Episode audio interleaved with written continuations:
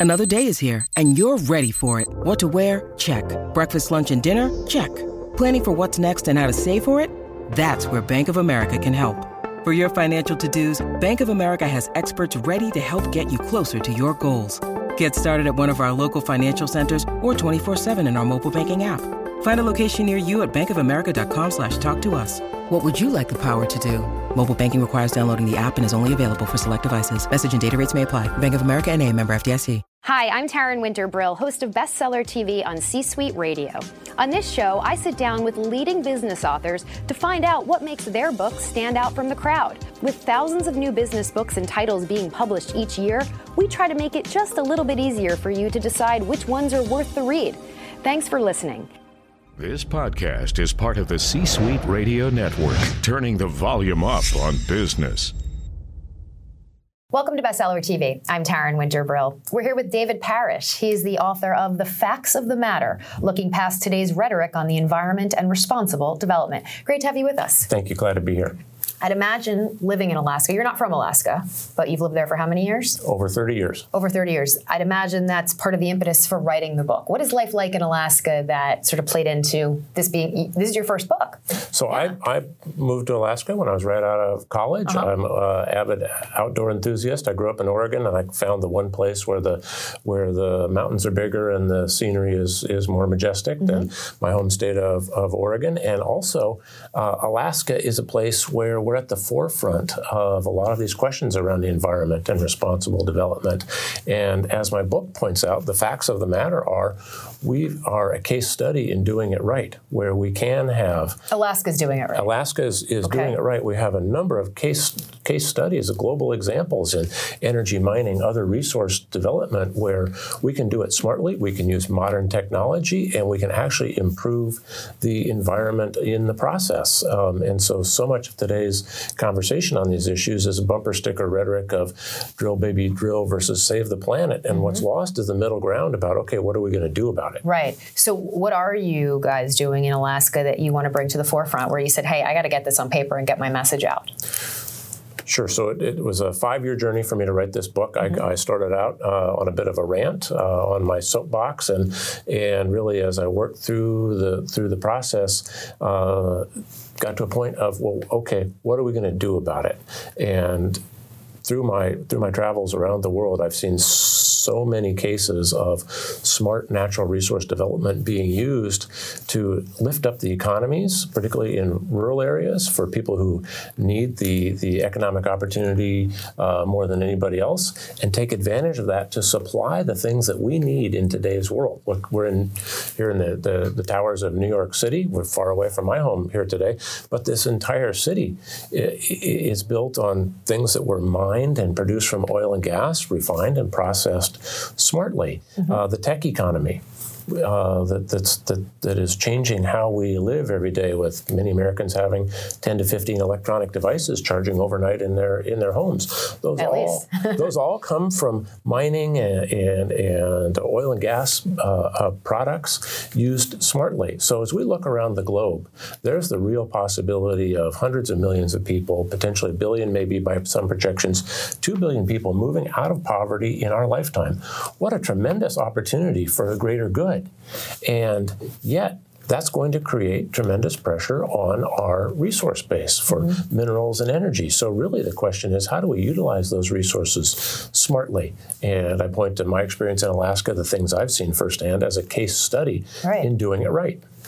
You know, David, the book touches upon conversations that we all need to be having. Um, before we continue, I was just curious what's your background? What makes you feel, or a lot of people like to know, what makes you qualified to write about this stuff, so, so, to speak? Coming from Alaska, where we're at the forefront of a lot of the questions about environmental stewardship and responsible development, climate change, I've had the opportunity to work with leaders from the energy, minerals industries, as well as nonprofits, uh, healthcare, and and people trying to make a difference uh, in terms of alleviating poverty. Mm. And I see the convergence. How does all this potentially come together for the greater good?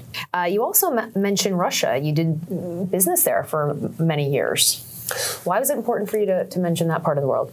So I was working in Russia when Vladimir Putin came to power. Mm-hmm. This was a time uh, followed in the 10 years following the fall of the Berlin Wall of active engagement, led by the Clinton Gore administration in engaging with Russia, encouraging foreign investment, technology transfer. Uh, and I can remember going into Exxon's headquarters in the capital city of Yuzhno-Sakhalinsk on Sakhalin Island, and there on the wall was a framed picture of the signing of the production sharing agreement for their project. And right there is a smiling picture of Al Gore. Mm. So I believe that was because the U.S.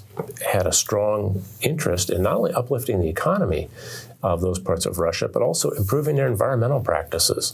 The Russians were left with the blight of 100 years of reckless Soviet development of, of mineral and energy resources spilled barrels of oil on the tundra, leaking mm. pipelines. The stories, uh, uh, uh, what I saw firsthand, the trash dump in the capital city of, uh, of Yuzhno was burning for years with, and not the resources to put that out. President Putin came in, and uh, not only the Russian people but the international community wanted wanted order Russia was was was disintegrating into chaos. They wanted order, and President Putin came in and brought that. One of the first things he did was get the so-called normative acts through the Federal Duma to encourage federal, foreign investment. Mm-hmm. He took a play out of Steve Forbes' economic policy playbook and enacted a flat tax for Russian individuals, 15%, no deductions. Tax collections went up. Um, and, and those oil and gas projects moved forward, which has uplifted the economy in that in that region tremendously, taken it from island of despair to an island of opportunity.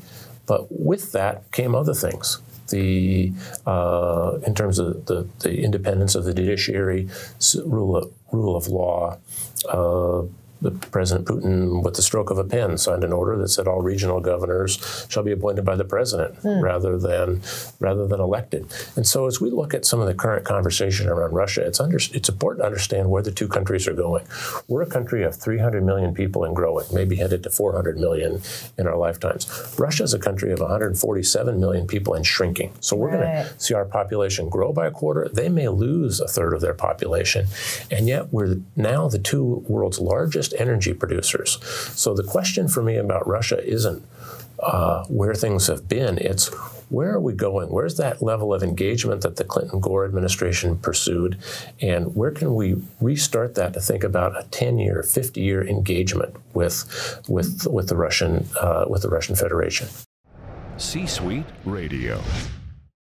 When you need mealtime inspiration, it's worth shopping Kroger, where you'll find over 30,000 mouthwatering choices that excite your inner foodie. And no matter what tasty choice you make, you'll enjoy our everyday low prices, plus extra ways to save, like digital coupons worth over $600 each week. You can also save up to $1 off per gallon at the pump with fuel points. More savings and more inspiring flavors make shopping Kroger worth it every time. Kroger, fresh for everyone. Fuel restrictions apply.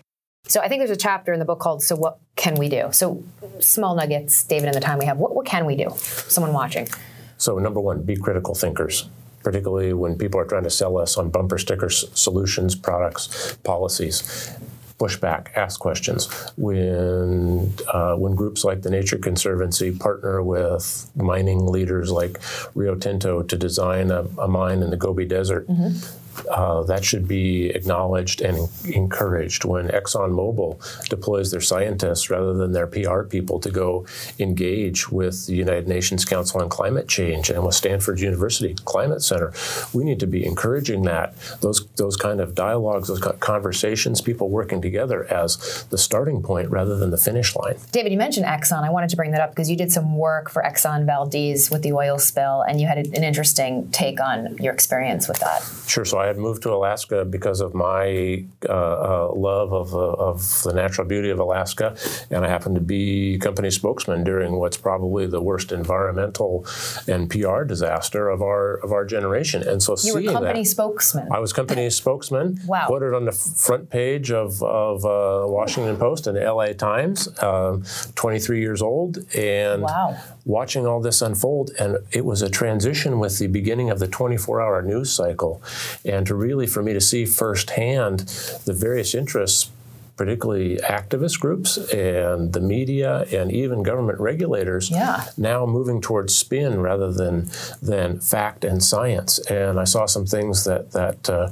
were for me tremendously disturbing to see people who uh, scientists working together uh, from from the various interests trying to solve some of the challenges from the oil spill and the head of one of the regulatory agencies walks into a press conference with a bald eagle in a bag that's been oiled made for great pictures for the press, also made for a big step backwards in okay, what do we do about right. this? What, are, what, what, what, where's the collaboration and the learning moving, moving forward? So, what do you? That said, looking back on that experience, at the time, what what was the takeaway? But what should the takeaway have been?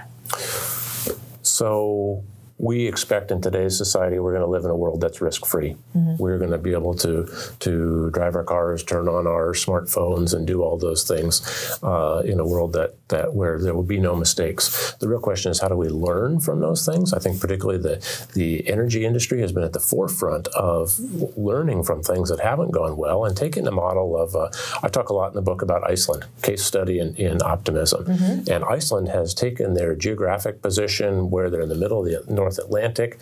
It can be 45 degrees and rain blowing sideways in January or June. And they've taken advantage of that to say, you know, we're at the center of global shipping routes. So ore that's mined around the world now comes to Iceland. Mm-hmm. They use their geothermal and hydroelectric power endowment, the, that resource wealth, to a very energy and intensive process to process those those raw ores into the metals that are the backbone of the renewable economy, everyday life, the tech economy, and along the way, they've taken the wealth from that and they're looking at server farms and and further technology wow. improvements, but also to take that and say, what about the, the human condition in Iceland?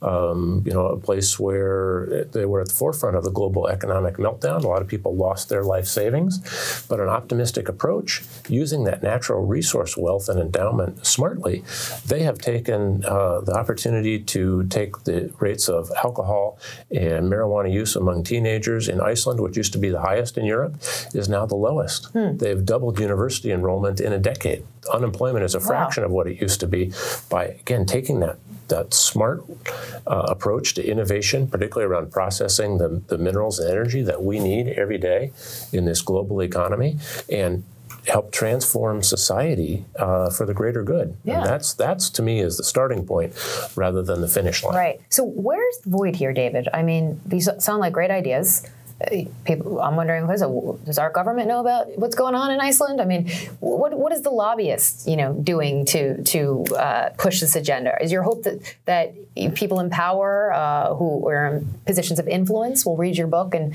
and sort of spread this awareness, or, or has this information been around but it's just not resonating, and that's what you're hopeful for? It's a combination of all of that. Okay. But let, us talk about the role of government, particularly in in environmental issues, regulation, but also entrepreneurship. Mm-hmm. So in Iceland, they're the, they're taking that resource wealth and that energy that they have, human energy as well as as geothermal and hydro energy, to say let's become a global center for the cloud and for server farms here. Right. So instead of uh, uh of government being a, an adversary, um, and I think that's one of the challenges we have here today, particularly in, in our country with regulatory agencies like the EPA. Yeah. I did an analysis, and one month uh, a couple years ago, the EPA newsroom put out more news news releases than all the major oil companies combined. Hmm. Now let's think about going back to the tenets of the National Environmental Policy Act, the Clean Water Act, the Clean Air Act that have set the framework for tremendous improvement in the quality of our environment here in, in the United States